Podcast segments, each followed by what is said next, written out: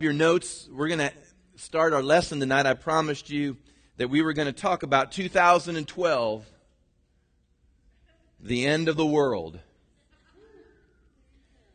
But what's the real scoop? I, I got this whole, I got this whole picture the other day when we were sitting, Trace and I, uh, together. I believe it was on your birthday when we were watching a movie and they were doing all the trailers before it got start started and and one of the trailers was for this film that'll be coming out I believe this fall. It's called 2012. I don't know if it's the end of the world is put on the end of it or not, but it's about the end of the world.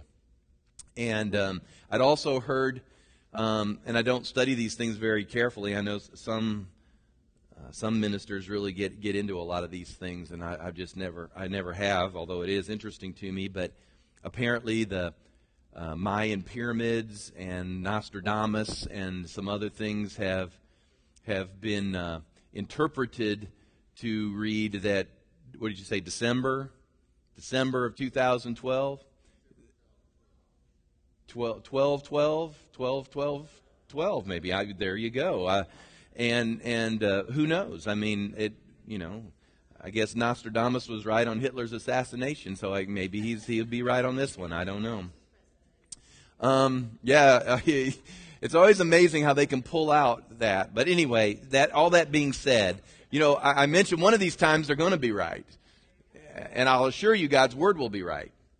And and it just one more time just underscored in my heart that this is this really is something you need to talk about on occasion. I'm not a I'm not a, Hal Lindsey and uh, other Jack Van Impe's and, and others that have spent basically a lifetime studying last things and the second coming, uh, but I know enough to help get you along. So if if you can just hang tough, we're going to do this for about 10 weeks. And so I'll assure you in 10 weeks we're going to have a lot of interesting, amazing things.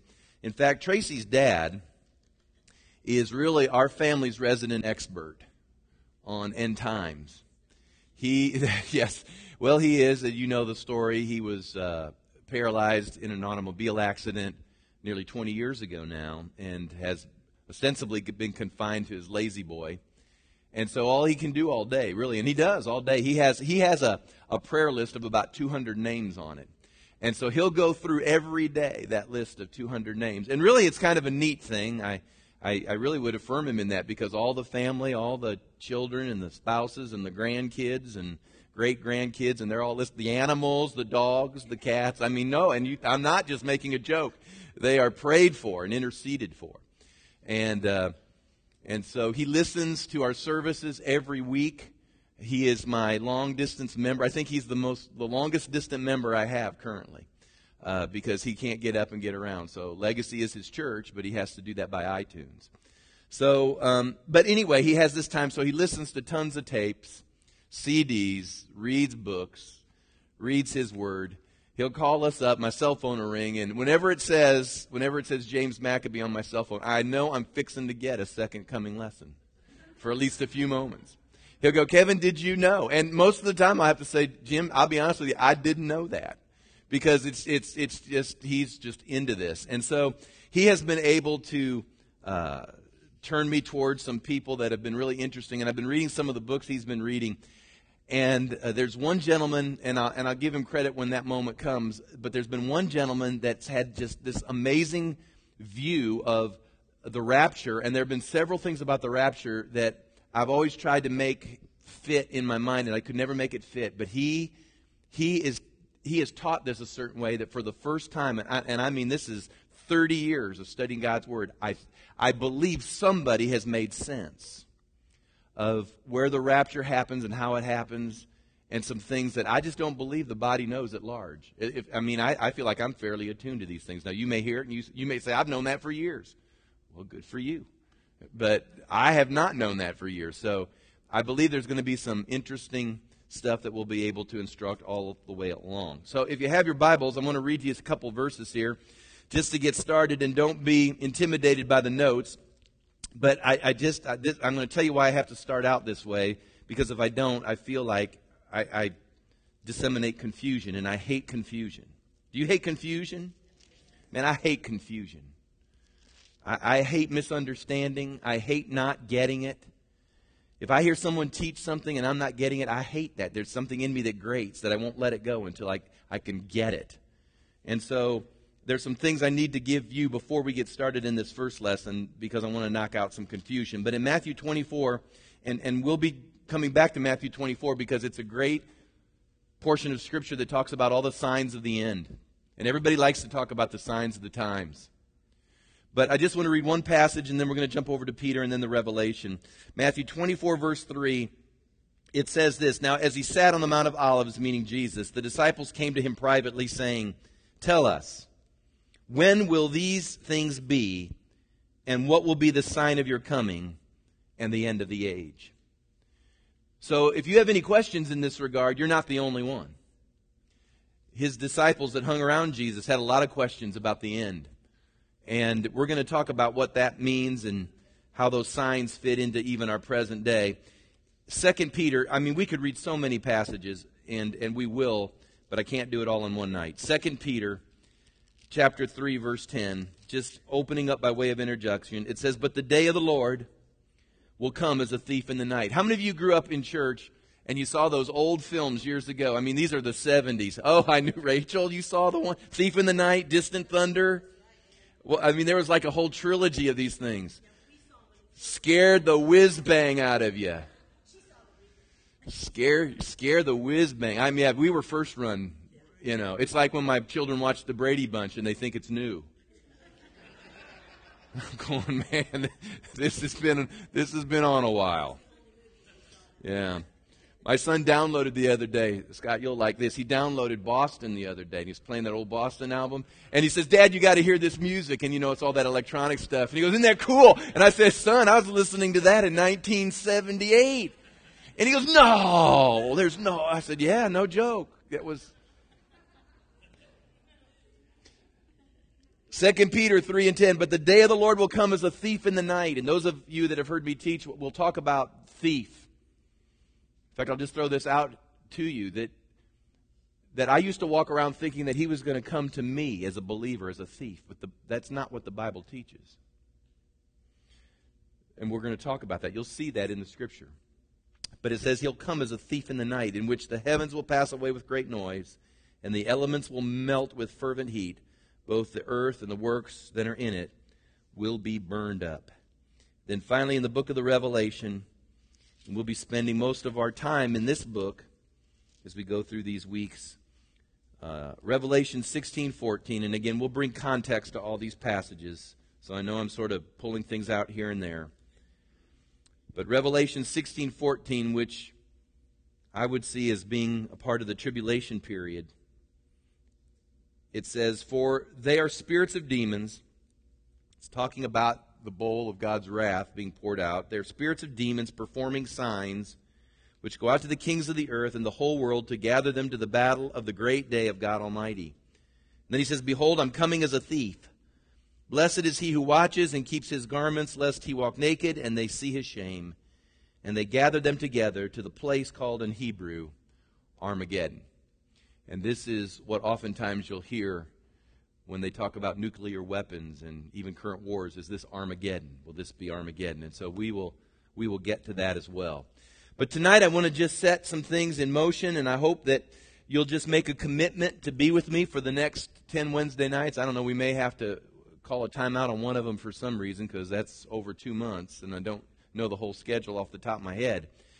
But if you'll come the whole 10 weeks, you're going to begin to get a picture and get a handle on what the end of the age will look like. And when people begin to ask you questions about the end of the age, it won't be like you'll be standing there and saying, I, you know, I really don't know, or let's go watch, you know, the movie 2012 and let's find out, or something like that. So I, I encourage you to make a commitment to be here on Wednesday nights. And even, even the world thinks that its end is a lot closer than we perhaps we previously thought. And as I mentioned here in your notes, we are at least one day closer to that event. The question is can we know with any certainty how the end time scenario unfolds?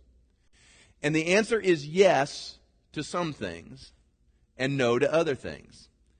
And so in these lessons, we're going to try to untangle what you can know for sure and what are some things you might just have to, to watch and see them unfold. Now, let me share this with you because one of the things that frustrates me is when you go into a Christian bookstore and you begin to buy books on this subject or read people on this subject. I, I, you know, I don't know how you read, but but I can read things and I can see that this author doesn't agree with this author and this one sees it a little bit different and they put this one here and this one there and how come this one looks at it like this? I'm going to share with you that there are numerous ways that people approach uh, end times, and I have my way.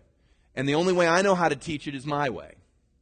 I know the other ways, and I think you ought to know the other ways too, because I, I, everybody uses the Bible in order to, to underscore what it is they believe. And I think it's important that you understand this because when words start getting thrown around, if you don't understand what we're talking about, and in the next nine weeks after this, I'm going to have to use words and terms that I can't define every time we're together. So tonight I'm just going to throw some things out that some of you may know, some of you may not know, but at least we can all be on the same page and, and we don't have to keep going back in order to, to catch folks up. Now let me just share with you there, there are basically, what have I put down here? Five ways that people begin to interpret the book of the Revelation.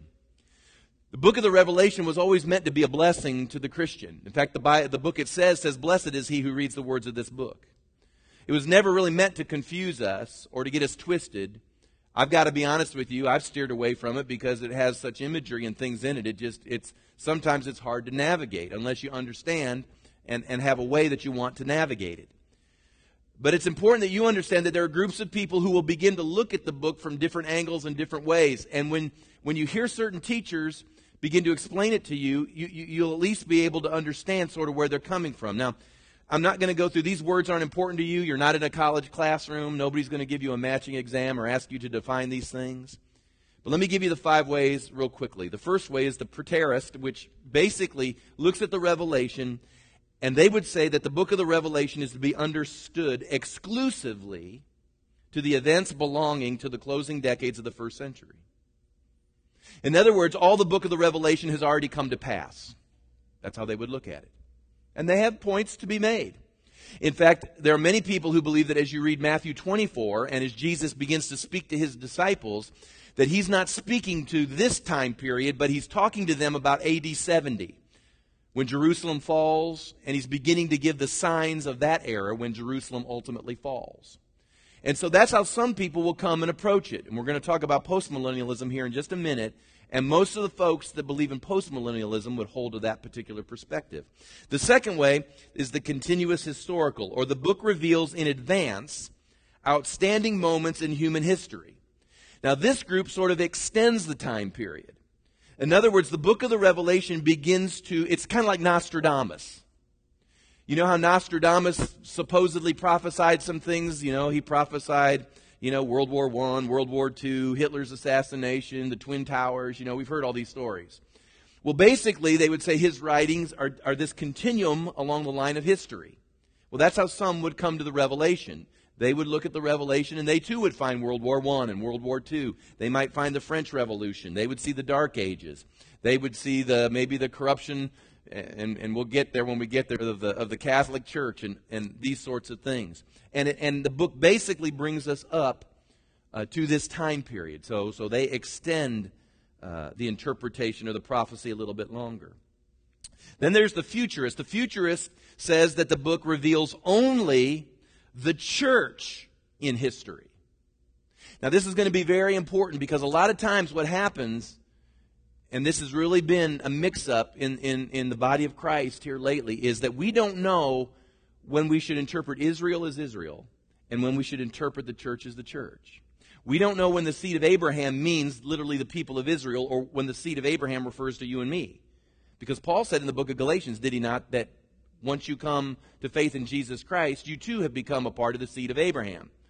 So, so there's, there's, there's some misunderstanding and some twisting. Well, you need to understand that, that most of the teaching that gets done nowadays on TV and, and the predominant voices and writers always have a track for Israel. Israel is very, very important in, in all the end time scenarios. Well, this group, while they would believe in many of the end time events, Israel is no longer in the equation. So that's just an important distinction. The fourth group is the group everybody probably hears from the most. This is Jack Van Impe. This is Hal Lindsey. These are all the, the, the guys that write. Who's David Jeremiah, uh, Chuck Swindoll. These, these are the dispensational writers. And the dispensationalists uh, presupposes two different peoples of God throughout history Israel and the church. And so, whenever you begin to look at prophecy, they'll begin to pull out where Israel fits in and where the church fits in. And, and uh, again, dispensational writers uh, believe that Israel uh, has a unique and uh, important place in the end time events.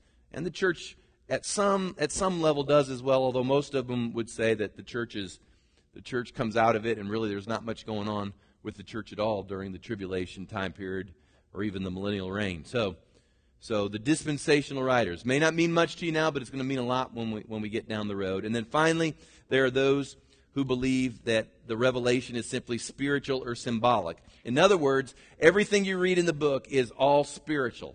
It, it, has, it really has nothing to do with events, but they're all things you pull out and you can just make spiritual application. Now, I tell you, when I look at all of those, there are parts of it I can say I agree with it all. There are parts of it that are probably like that. But a lot of people are very, very dogmatic that they're going to fit in one of these places or another. So it's just important that you know these angles are out there. Now, let me just, before I get to all these interesting drawings, let me just make sure we're on the same page. And I'm going to give you some definitions, and you can write these down. If you don't know them, write them down, because when I start using them beginning next week, I don't have to define it again. So someone won't have to raise their hand and say, What does that mean? Okay? We can, we can do it this way. Some of you have heard this the word rapture which is the catching away of the church, the catching away of Christians. Now, as we're going to find out along the way, the question is everybody calls himself a Christian. So, does that mean everybody who calls himself a Christian gets caught away? And so we're going to have to talk about that. But rapture, rapture isn't found in the scripture. You're going to hear people on occasion say that word isn't even found in the scripture. And they're correct. It is not in the scripture. It actually comes from the Latin word when they translated harpazo out of the Greek into the Latin raptur, rap, rapturus or whatever. It sounds like a dinosaur, doesn't it? I bet it, I, I, don't know. My, I, I, ought to ask my daughter. She's taking Latin, so maybe she would know. But anyway, but it comes from a Greek word I do know is harpazo, which is catching away. And, the, and, and while the word itself is not in the Bible, listen to me, the concept is. I mean, Enoch, it says, walked with God and he was not. Philip, you know, was baptizing the Ethiopian eunuch, and all of a sudden, you know, he had a Star Trek moment. Beam me up. He's gone. Elijah got taken up in a whirlwind. And, and so we have moments that we see pictures of harpazo. And, and it's the word rapture. And I always look at folks, and, and I, I know it's not in the Bible, but you know, Trinity's not in the Bible either. But, but we know that concept is in the Bible. And, and so we could go down the list, and I could tell you all the words that you use quite frequently. Original sin's not in the Bible. Sin's in the Bible, but not original sin, not the, you know. But yet we know that concept is there. And so, so this concept is there. And the question, the question always is, is where, where does this happen and when does this happen? And we'll get to that. The next word is tribulation. Now, the Bible says that we all face tribulation, don't we? In fact, you, can, you, be, you may be facing tribulation this week. Now, as difficult as that tribulation may be, the tribulation I'm going to be mentioning is, is not to be equated with that. This tribulation is what many believe to be a seven year time period where the first three and a half years are sort of what we call, I mean, depending on how you gauge these things, I guess we'd say it's moderate tribulation, and then it begins to escalate into the next three and a half years, which is incredible tribulation. In, in fact, um, uh, this is where some describe the wrath of God to be poured out, is during this time period. And again, these are all things we're coming back to, but I just want to make sure you understand it. Then, I can never spell millennium. Why is that? M I L L E N? Millennium. Come on, who, who bought who bought some records at Millennium Music lately? I mean, get your receipt. Oh well, I don't know how to spell. I always misspell it. All right, there I did. I did that by the Spirit right there. All right. I remember when they taught me sound it out. Millennium. Okay. All right. The millennium is a 1,000 year time period. And in this 1,000 year time period, it is when there will be uh, unprecedented peace, godliness, righteousness. Again, we're going we're going to begin to talk about even a little bit tonight as to where some people might place this. Um, but the millennium time period, uh, some, if, if, if you were a dispensationalist, you would believe this to be a literal 1,000 years. If you, if you interpreted it spiritually, it, it, would, be, it, it would be figurative. Um, again, we will talk more about that as we go down the road. But that's the millennium time period. Um, I have a, an eraser here. There, there are two interesting uh, guys that are going to crop up in our discussion. Uh, the first one uh, we'll just call uh, the false prophet. Now, there are many false prophets, but there's, abs- there's one who is a notable one, false prophet, who is a sidekick of who sometimes is referred to as the beast, other times known as the Antichrist. Literally, the Antichrist is someone we could call Satan incarnate. Um, literally being moved by the very presence of Satan.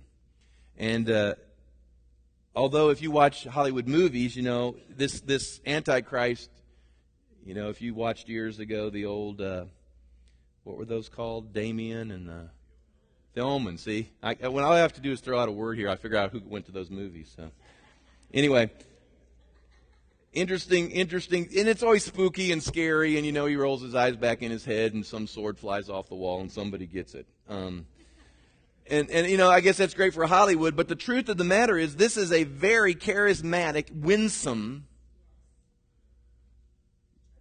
attractive yeah i mean this this this guy is going to have the capacity to bring the world together now, I'll just say this out loud. I, I, I don't believe, and, and if this is a joke, okay, so just take this. If I, you know, Barack Obama is not the Antichrist. Okay? He's just not. He's not. Whether you agree with him or disagree with him. And, and Ronald Reagan wasn't either. And Jim, you know, Jimmy Carter's not. But George Bush wasn't. And I've heard people go, well, I counted the letters in his name. And, and it ends up being, you know, you just go, ah. This guy isn't even re- revealed until you're in the tribulation time period. Okay? Could he be on the earth now in the form of a, of a child? Maybe. Maybe. Maybe. Which is where we get to the mark of the beast. And these are just some quick concepts because we're going to come to these things, which is 666. And uh, whether that's literal or, or figurative, we're gonna we're gonna take a look at that. Um, but the mark of the beast is is that he will have such a hold over the systems of this world that the Bible says you'll not be able to buy or sell without having that particular mark. And and taking the mark, the Scripture says, absolutely disqualifies you from being saved. All right? So these are just some initial uh, concepts. If we come up to some more um, tonight that I haven't thought of, I'll throw them out there as well. But hopefully, if you'll, if, if most of you know that, you can you can just be prepared because now I can use those terms and, and I'm not losing anybody. Let me let me share with you how people approach this real quick. And I do this because I went to a seminary. When I went to seminary and we would begin to discuss these things, I went unfortunately, though the denomination was somewhat conservative, the seminary was super liberal. Of course, nobody really knew that till you got there. And um, everybody, all the professors that were there, believe it or not, were ah, what they call ah millennialists. And so, um, if we ever talked about it, we never got much help in understanding end time scenarios. Now, you will see all these different tables there. And on that second page, there are two tables. You see Augustine's amillennial view, and then you'll see a second one that's there as well. I'm going to talk about this for just a second. It's interesting how people's view of the end times changes through history. The reason Augustine and others d- developed an amillennial view in about the year AD 400 and 500. Those of you that know church history, do you know what happened about AD 500? What, what, what happened is, is that the church begins to enter into what they call the Dark Ages. It becomes very corrupt, very, very bad. It just, there was only still one church. Unfortunately, we're not trying to hammer the Catholics, but that's all that was around until 1517, all right? But the church was corrupt, it was dark, there was little education happening, literacy was terrible, just everything. There was just there was just a time period there that was terrible. Well, as people read the Bible and they were trying to work through the victory passages and Christ ruling and all these things, they always interpret it through the lens of where they're at at the time. And so as they began to look at current events around them, what happened was they said to themselves, you know what? Obviously, the Bible is probably talking about something that is either A, already happened, in other words, it's all been fulfilled already at AD 70, or it's just all spiritual. Because they couldn't conceive. Could you conceive when it says in the book of Daniel that they would be running here and there all over the world? That's what Daniel prophesied. He said knowledge would increase, there would be an explosion of knowledge that there would be a one world currency. Could you imagine this in AD 500? I mean, some of the things that are being talked about. Well, they couldn't conceive these things, so they just automatically assumed that it was all spiritual. And so, what amillennialism means, basically, it means no. Ah means no. You know, atheist, no God. So, amillennialist means no millennium. And Augustine was the one that purported this. So, what they said was this, and you can just go by the chart and read what's down here it says that the Great Tribulation and the millennium are not seven years and a thousand year periods, but they're symbolic. And so Israel and the church are one people of God. The church, they would say, is the kingdom of God on earth. There's no seven year tribulation because, dear God, if you, if you were living in AD 500, how many of you know that's tribulation? I mean, that's bad news. And, and what they saw was, they saw no difference between the rapture and the second coming. This is a good point. Rapture is what most of us have come to know as the secret catching away. In other words, you know, no one's going to know, and all of a sudden, poof, we're gone. You've seen that. You know, the, the clothes are on the floor and you're out of here. You know, the, if you're a Christian pilot and you're on a plane with a Christian pilot, it's gone. Plane crash. You, I mean, you've heard these things. That's the secret coming where Christ catches away his church so the church doesn't have to go through the wrath of God. And so, and so uh, uh, that's usually a secret coming. But then the second coming is not to be confused with rapture. Many people do. They confuse these two concepts. Rapture, most believe, is a secret coming, whereas the second coming is when he comes with all his saints in order to intervene in the, in the nations of the world that are coming to battle and he intervenes and he settles it all. And, and it's the second coming is when Jesus comes back and literally touches earth. You see, this one, he never, he never touches the earth in this one. He appears in the clouds and we're caught away to meet him in the air, the Bible says. But this is the one, the second coming is when he literally touches the earth. That's when his feet get on the Mount of Olives. And everything's settled. And again, most people, uh, in our time period believe that the thousand year reign starts at that particular moment. Now, in Augustine's day, that's not what they saw. I call it the U turn theory. As you'll see the little diagram here, what happens is, is that there's a catching away, but he would say we would meet Christ in the air, but then we U turn. And we come down with him in order to rule and, and to reign. And there's no millennial period. It just, that sort of just Everything is spiritual. Everything is just analogous. The, the, the, the judgment seat for the believer is the same as the great white throne judgment. It's just a different way of saying it. And, and, and, and so that's how they looked at it. Um, there's another view here, a second view, which is, which is pretty much the same. It's really the view I, I was taught, which I no longer believe. But basically, it says that all of the kingdom promises that you see in the scripture have nothing to do with earth, but have everything to do with heaven. So, kingdom in, in the mind of an amillennialist is nothing that you and I would enjoy here, but the kingdom is always something we're, we're looking forward to or we're going to. And again, I've, I've taught on that enough to know that there's a, there's a partial truth in that, but not a whole truth. Turn the page and let's go now and let's talk a little bit. We could talk about these things a lot, but we got to get to the real meat of it, and I only got nine more weeks after this one. Postmillennialism. I really, for a long time, played with postmillennialism because I really like what it said. Postmillennialism, and, and whenever you hear ah, which means no millennial, post basically uh, uh, says that the, the, the millennium, or really it's, it's, the, it's where the tribulation kind of uh, is, is found to be. A premillennialist means that the, the millennium, uh, how do I want to say that? Pre-millennial. It's before. Pre means before. The tribulation is before the millennium. The post millennialists would say that there, there are things that are following that, that are bad news for the unbeliever. But post millennialism basically says that everything is getting better and better and better and better and better and better until it finally consummates in the coming of our Lord Jesus Christ. They would use a verse, uh, familiar one in 1 Corinthians chapter 15, where it says that in the end that the kingdom will be delivered up to him. And so postmillennialism is a very optimistic way to look at the end times.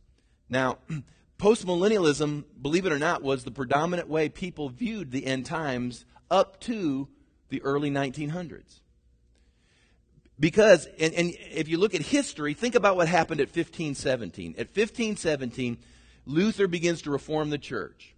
Gutenberg creates his press. The Word of God begins to be disseminated into the earth. Missionaries begin to go forth. America is discovered. Christianity is expanding. Now you got to have the eyes. Don't get eyes that are just locked into a couple decades, but get eyes that are locked into centuries. You think about what took place from, from AD 70 to the year 1500, and then think about what happened from the year 1500 to the year 1900. It was pretty remarkable. Technology increases, the dissemination of the gospel increases. I mean, Christianity is just exploding every direction. And the postmillennialists will say this is exactly what was supposed to happen. This is, this is how the kingdom spreads. It starts as a seed, it begins to grow. And they have an incredibly optimistic viewpoint that, that Christianity is slowly and surely going to become more and more the dominant feature until finally we're able, we're able to bring the kingdom and present it to Christ himself. And so, so the second coming or the rapture doesn't happen until after all those positive, incredible things begin to take place. That's when Jesus catches his saints, comes back, and, and, and it's presented to him. That's the postmillennial view. Now, postmillennialists are, are really the people, they're the intellectual power, even to this day, of, of those that work in the political realm, who believe that nations should be reconstructed, and who believe that we need to take back our godly foundations and restore godliness. There are a lot of postmillennial believing people who believe that because they're very much motivated optimistically to believe, you know what, we can take back, we have all authority, we can do this, and, and we can take it back and, and present it to the Lord. That's post millennialism. John Wesley was a post millennialist, his brothers. Whitefield was as well, just about everybody. But what happened was, in the early 1900s, things started to shift, and, and there were two major events that took place that kind of took everyone aback World War I and World War II. And once those two happenings took place, everybody sort of had to ask themselves what's going on here because there, there, peace, peace isn't finding a place in the, in the earth. It, we're, not, we're, we're seeing hostility even towards Christianity. Uh, Islam, you know, was beginning to take, take over certain nations and areas. You, you, you know that northern Africa used to be predominantly Christian.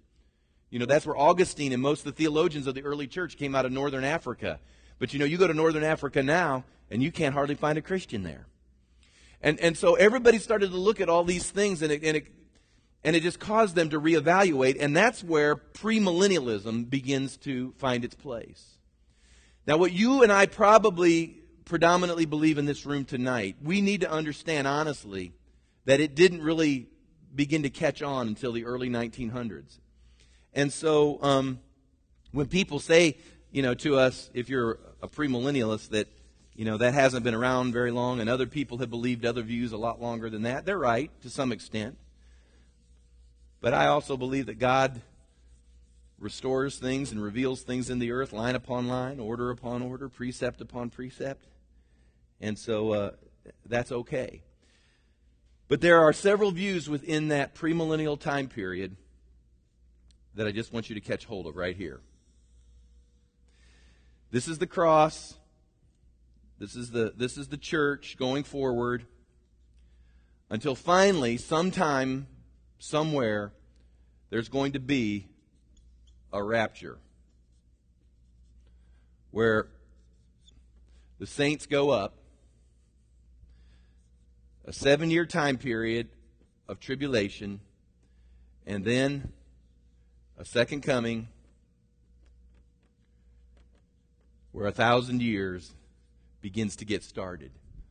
That's what most people have come to understand. Let's use that, let's use that understanding and let's move from there. There are those who are what we call premillennial post tribulationists. Now, what that means is, is that there are many who believe that, that this doesn't happen. In fact, what happens, there comes a moment that none of us will really know, but there'll come a moment in time when we enter into the tribulation time period. And you and I will have to go through that tribulation time period. And as we move through that seven year time period, it will be at the end of that seven years when basically what we knew as the U turn theory again takes place. That Jesus comes, he rescues his church, we're caught up, we meet him in the air, we just gravitate to him, but then we come right back down in order to set up the earthly millennial reign, which will take place after that. That's called post tribulation uh, understanding. Now, all of these have scriptures. And I have toyed around with that idea myself because I've, I've looked at the Word. I've, I've seen that in the Scripture. Now, there's also what we call a mid tribulation view. Right here in the middle, at the three and a half year mark, there are those who make a similar case. The similar case this time is, is that the church goes through those first three and a half years, and then they get taken out at three and a half years, of course, there's no U turn theory here, but then they spend three and a half years with the Lord, and then he eventually comes back and uh, sets up his uh, earthly millennial reign. There's the, uh, I said, the post tribulation, the mid tribulation view, um, which, which, which, was that one. And then there's what they call the pre wrath, which is kind of, it's almost the same as this one, only, only it takes you a little bit further. Let's just say it's I don't know, let's just say it's four years. Because we don't know an exact time period. But the church goes through it four years because it's interesting that the Bible clearly says that, that the wrath of God is not for his people, that God will not pour out his wrath on his people. It's very clear in the scriptures that that's true. But the question people always debate is when does the wrath of God get poured out? See, for a pre tribulation person, who, who believes that we're going to be raptured out of here, they believe that the wrath of God starts that first moment of the first three and a half years.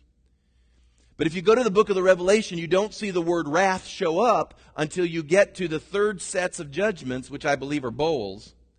And that's when the Bible says, now the wrath of God has come.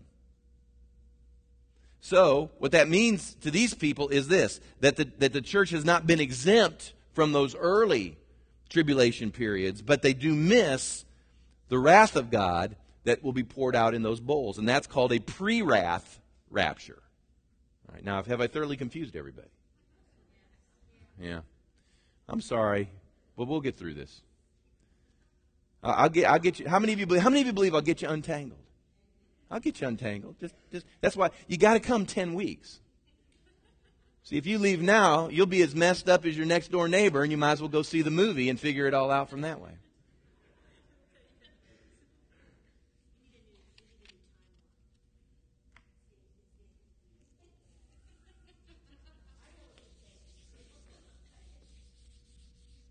All right. New timeline.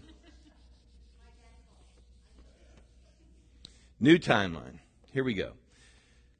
The one most of you have come to understand and, and at least have some working knowledge with is the one we're going to work with. So we're going to end with where we're going to work. All right? But it was important, I think it was important for you to understand that you're going to hear all kinds of people say all sorts of things. And let me tell you, they're good brothers and they're good sisters, and they have a ton of scripture. And, and it has caused me to scratch my head all through the years and go, well, you know, they got that's that's kind of on target. But I'm telling you, I, I came across, I finally, because of what your dad funneled me, I'd never heard that before. I, I think we, I finally got the answer to what has been such a consternation in me. So this, what I'm about ready to give you, is is our working model for where we need to go. All right, and this is called uh, pre-trib, yeah, pre-millennial. There you go. Here's our timeline.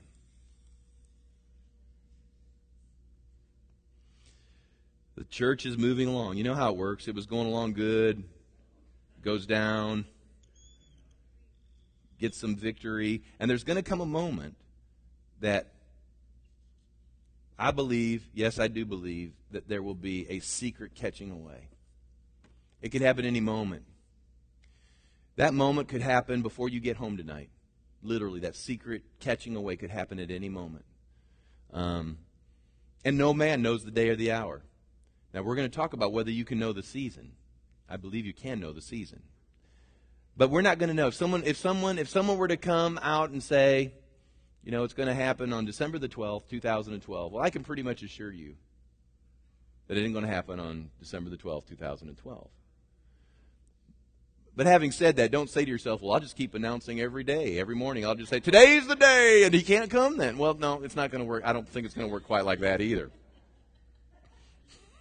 See, I know how y'all think. See, that's just, see, I was the same way. I'm going, I, I used to get up and say, Jesus is coming today. Well, that settled that. He ain't going to be here today, is he? All right. But there are going to be some interesting passages because the question, because I've, let me tell you something, the thing that used to bother me, and you can imagine why this would bother me because I've heard it preached this way. Because depending on what your view, how you view salvation and security and all these sorts of things, I mean, there are people I've heard, I have heard say this that on the day of the rapture, that there will be people who will spring out of houses of ill repute. Wow. Really? You mean I could be with a prostitute? No, I, yeah, yeah. Metaphorically speaking. If, if, if Jesus didn't get you, I'll get you. That's what she's saying. All right. Yeah. There are so many ways I could take that right now. But you can understand why that might bring no small bit of consternation. At least to me it does because what it says is this and, and, whether it's and you know whether you're you know drunk as a skunk or whatever sin you want to put out there. I mean you mean you mean i'm living right and and everybody gets to go in the that doesn't seem quite right.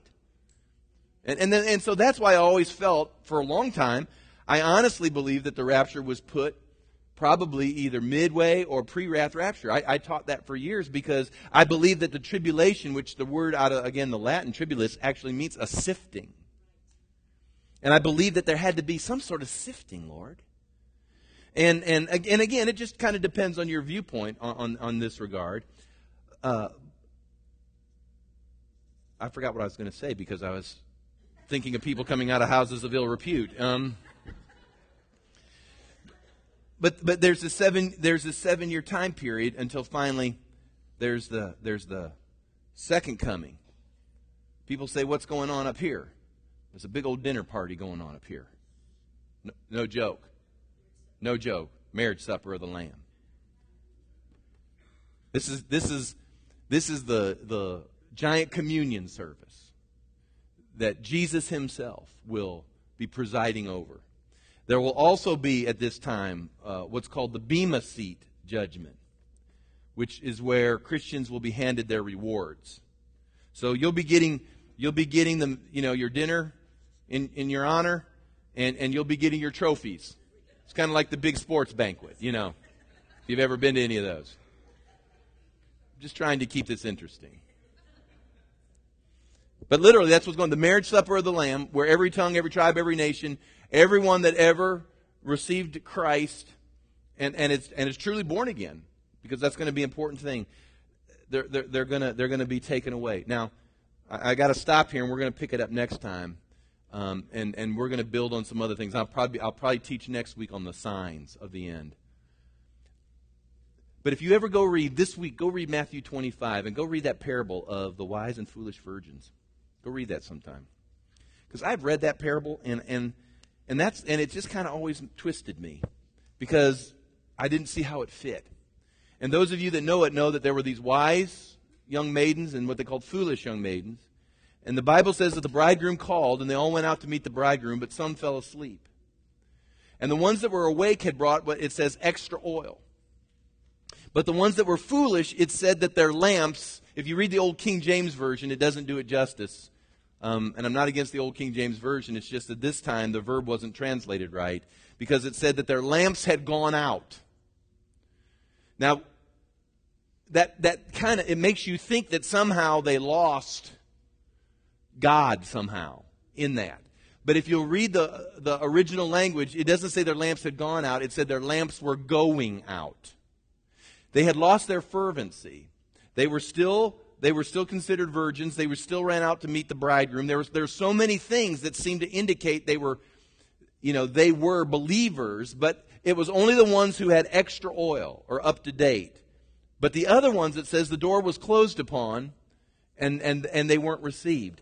And I'm going to show you, I'm going to show you out of the Bible that, that right in here somewhere, that for those, how do I want to say this? Do you, do you realize that the day after the rapture, there'll still be Sunday service that next Sunday? Maybe, it may be the largest attended service at some churches. Oh, I'll guarantee you there'll still be preachers. Oh, yeah, yeah. There'll still be preachers and pastors. But here's the deal. Here, we're going to find out. This is, and this is the thing, and the more I thought about it, the more I thought, yeah, that's the nature of God. That, that, that there, there's going to be an opportunity in here for those for those who are prepared to press through this time period, a part of this tribulation time period. Can I just say this? That if, that if you're a true believer right now, I don't know about you, but I pressed through some tribulation.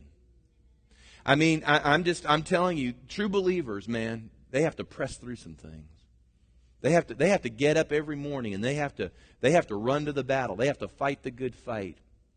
They have to, they have to, they have to keep a watch over their, their lives. They keep a guard over their mouth. I mean, if you're a true believer, I mean, this, I mean, the grace of God is there to empower us to do this, and we do it with joy, and we do it with peace, and, and we do it with an optimistic outlook, and all those things. But, I mean, I, I think you could say amen. I mean, living a Christian life in this world ain't always easy, is it? And yet, you look at people who are living it half hearted, and they're living it compromised, and they use the name of Jesus in sort of to bring some level of spirituality to their life. But you and I both know that that that they're just cruising and doing, and they don't look much different than the world. And I'll be honest with you, I used to get really irritated, saying, "Lord, why are you calling me to live all out?" And it seems like they get the slack cut. And finally, I've, I've come to the conclusion that the Lord says, "Well, I'm full of grace and I'm full of mercy, and and and I I don't want anyone to perish. I want all to come unto repentance. You know that's the heart of God. But let me just tell you, there's going to be some who've lived their lives all out and for the Lord, and He's going to say, Come on. These are the wise ones. You see, they just didn't have oil in their lamp. The Bible said they had extra oil. In, in fact, the, the, the foolish ones came up and they said, Give us some of yours. And it's one of those times you can be selfish. I got mine. I've lived all out. I pressed into God. I've worshiped Him with all my heart. I've not compromised my life. I've lived it. I've walked the straight and narrow. Jesus says, Come. Come. But there's going to be a time period, and I'm just going to tell you that is going to be three. You see, you can either you can either live for God and learn His ways and walk with Him for a lifetime, or you can get the whole shooting match in three and a half years. I think I'm just going to live it out this way. Doesn't that seem smart? That's why they're called wise virgins, not foolish. But I'm going to show you that, and there's going to actually be, believe it or not, I'm going to. You, you may not believe me, and, and I never heard it. Maybe maybe you've heard this, but I believe there's another boatload going up. Have you heard that, Novi? You've heard that? You, you ought to be up here doing. There's another boatload going. So I'm gonna I'm gonna leave a blog for everybody on. Yeah. Oh yeah yeah yeah. There's let me just say, let me just say this. There's there's there's a great there, there, in fact to be to be candid with you. That's when the cry from under the altars take place. And the cry that goes out, they say, How long must we wait, O Lord? And the Lord says, He's talking to the martyrs of the ages. He says, You got to wait just a little while longer until your number is complete. And this is where the number will be complete. You see, under this time period, Jesus gave his life for me. And all he asks of me is to walk with a heart that loves him with everything I've got. Here, in this time period, you very well might be giving your life for him. Yeah, the Jewish people. But you're right, the Jewish evangelists get to go up. But the Gentiles that got right in this time period, get to go up too. Hallelujah. All right. I gave you just an overview of the weeks we're going to spend together, and I'm going to sort it all out. So you see, that's kind of interesting, wasn't it? It wasn't too bad. It wasn't like college, was it? And it's just boring, and you're going, oh, this is so boring. I mean, what do I got to do to get an A in here? I mean, oh, all right. Maybe I'll just go for the B. yeah, this one. Yeah, this one is a little pass fail. Yeah, that is true. That's true. Hey, I got a few minutes before I cut you loose. I can take maybe two questions and then we'll then we'll go. Anybody got a burning question that just cannot wait? And I'll try to answer it real quick. Yes, Beverly.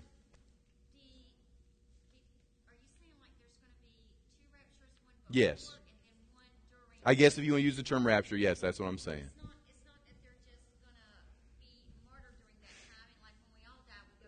Right.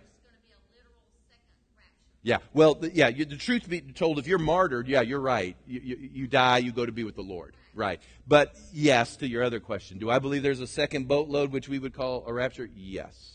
That's what I'm starting to say. Yeah.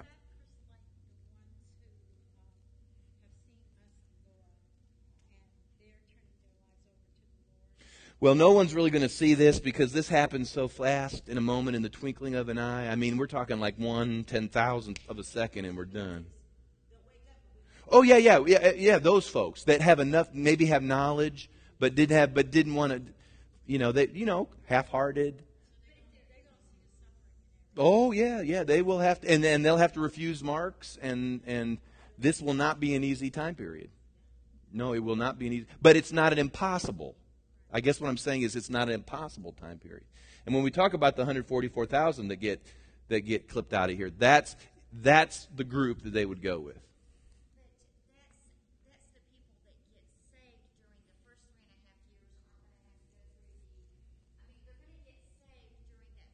Right? Right, right.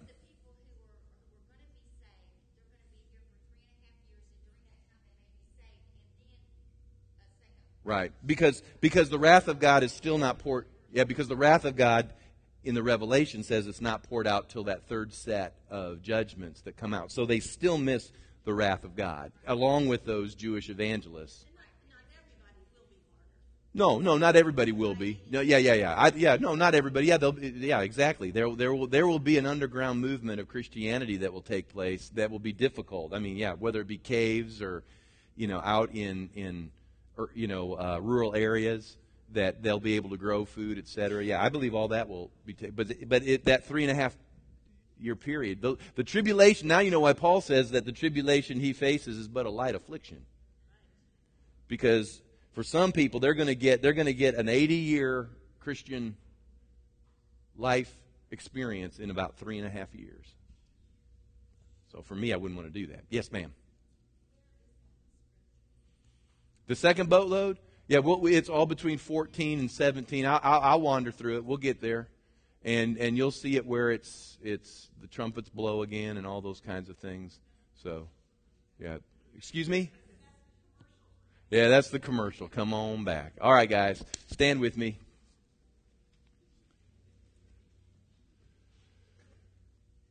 Hallelujah. Father, I thank you tonight that your word is sure, and uh, Lord, it just causes us to ponder about our own life and where we are with you. And, and tonight's just an opportunity. We're, we're still in the season of grace. We're still, we're still in the moment when the windows of heaven are wide open for whosoever will can, can come and respond to you. And, and Lord, I pray tonight that even, even in all this introductory stuff that we just threw out here, just to get everybody hopefully a little on the same page, I believe your Holy Spirit can talk to people you can challenge them about areas, Holy Spirit, of their life that we don't want to we don't want to be those that are foolish. We want to be those that are wise. Lord, I pray right now that you would not in any way shape or form let someone think that they can play the odds and somehow they can they can they can beat you at all these scenarios. Lord, help them, help them now to respond to you. Say yes in their heart. Help them, Lord, to live all out. Lord, I thank you that you're doing that. You're, you're calling forth an all out group. And uh, I want to be a part. I, I want to be a part of the first boatload, Lord. I, I, I want to see you. I, I long to see you. So, Lord, talk to us, correct us, move on us in special ways that we can get everything we need to do up to date. Bless your people as they go their separate ways. Protect them. Lord, cause us to be a great impact in the earth in these incredibly interesting days. And Lord, we're going to live all out for you in Jesus' name. Amen and amen. God bless you now. We'll see you on Sunday. Going to be a good day on the Lord's Day, too.